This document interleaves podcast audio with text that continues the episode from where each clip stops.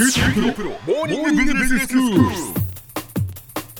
日の講師は九州大学ビジネススクールでリスクマネジメント企業倫理がご専門の平野拓先生です。よろしくお願いします。よろしくお願いします。先生今日はどういうお話でしょうか？はい、えー災害時に人の避難はなぜ遅れるか、その話について今日はちょっと扱っていきたいと思います。はい最近災害のニュース大変多いですよね。そうですね、えーもう防災の強化と被災地の一日も早い復興を本当に祈るばかりですよね。えええー現在これらの災害を通じてさまざまな防災における課題が私たちに示されていると思います。はい。災害情報の遅れ堤防などの物理的な対策の不足、そして避難所での被災者のケア不足など取り組むべき課題は本当に少なくありません。うんこれらの問題の中で、え最近特に注目を集めている問題の一つが、はい。避難情報が出ているにもかかわらず地域の人々が避難をなかなかせずに、うん。結果として被災してしまうような問題があります。はい。よくあの映像に映っている避難の遅れた方々をヘリコプターで救出するとか、ええ。はい。あれなどもこの問題の一つではないかなというふうに思われます。特に過去に災害の被災経験が少ない地域が、うんこのような災害に遭遇した際にこのような現象が発生しやすいと指摘されています。はいまたこれ国内の例に限らずですね、避難情報を出したにもかかわらずこのような避難の遅れがある例は実は海外でも多く確認されています。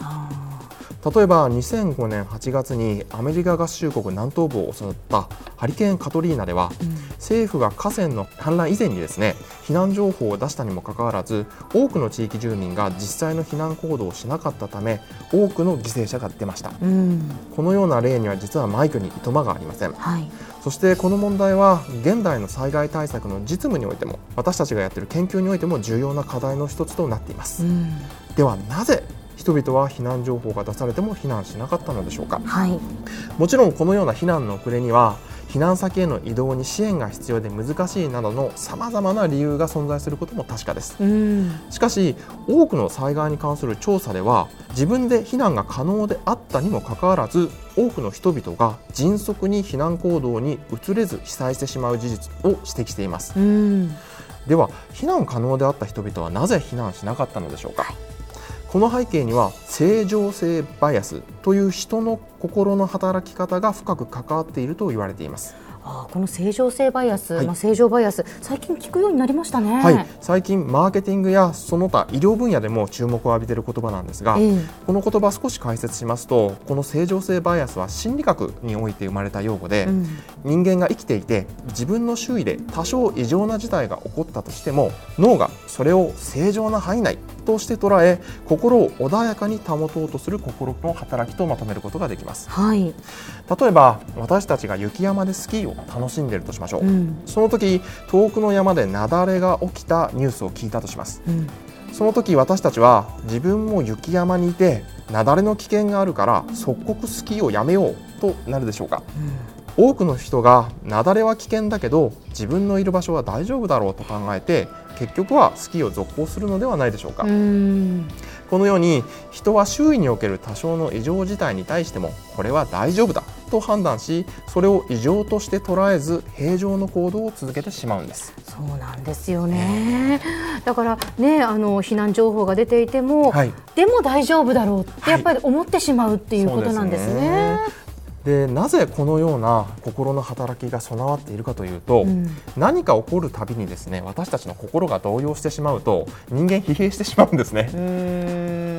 で結果何もできなくなってしまうんですね、えしたがってこの正常性バイアスはそのようなストレスを回避するために人間に備わった、まあ、心の防衛機能の一種であると言われています。なるほど。えこの機能のおかげで私たちは日常生活において多少のことが発生してもうん。冷静に対応することができるのです、うーん。でもその機能があるゆえに、はい。それが働いてしまうと、はい。結果として、まあ、大変なことが起こることもあるっていうことですね。その通りですこのバイアスが働きすぎると本当は身の危険が差し迫っているにもかかわらず、んその状況を危険だとして捉えられずに結果として身を危険にさらしてしまう状況に陥ってしまうんですね。ん例えば、えー昨今の例で言いますと2014年に発生した御嶽山の噴火の際にもこの正常性バイアスが働いて避難が遅れたのではないかという指摘があります。はいこの噴火の際にはですね巨大な噴煙を目の前にしても立ち止まってみたり中には撮影したりする人々がいました。事後的にこの当時の映像を冷静な目で見てみると巨大な噴煙を前に避難しなかった人々の行動が若干不思議に見えます、うん、しかしこれは推測なんですが人々が迅速な避難行動を移らなかった背景には、ええ、ここまでは被害が及ばないだろうと、うん、おそらく感じるものがあったんではないかと思います、うん、この事実は正常性バイアスが私たちの想像以上に人の行動に大きな影響を及ぼすことを示しているのではないかと私は思います、はい、実際に過去の多くの災害事例の調査からは自分の身を守るために迅速に行動できる人は大変に少数であることが明らかになっています。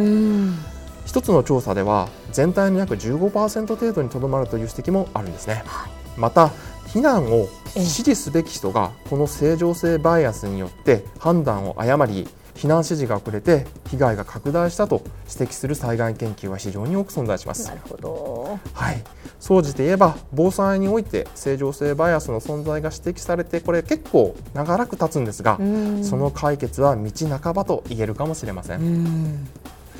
現在災害に関する技術は日進月歩で進歩しておりこれは防災におけるさまざまな課題解決に寄与してくれることと思います、はい、しかし人の意識や心の働き方はこれどうしても技術によって改良できるものではありません。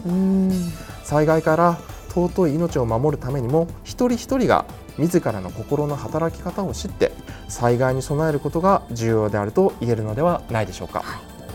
い、では先生今日のまとめをお願いします。はい人は自分にとって都合の悪い情報を無視したり過小評価してしまう傾向があります。これを正常性バイアスと言います。時にこの正常性バイアスによって危機を知らせる災害情報を聞いても自分は大丈夫だろうと楽観的に捉えてしまいその危険性を正しく理解できなくなる場合が少なくありません。災害時には人が楽観的に捉えてしまう傾向があることを意識して先手の避難行動を行うことが大変に重要です。防災といえば備品の用意や避難場所の確保が注目されますがこのような意識や気持ちの面に関しても備えあれば憂いなしです。今日の講師は九州大学ビジネススクールでリスクマネジメント企業倫理がご専門の平野拓先生でした。どうもありがとうございました。ありがとうございました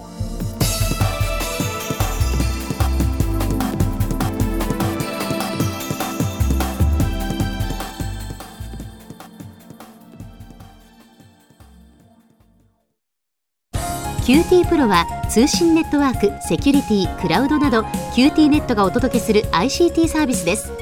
九州中に展開した光ファイバー網を基盤に一番身近なビジネスパートナーとして九州の企業自治体の皆様をサポートします。詳しくは QT プロで検索を。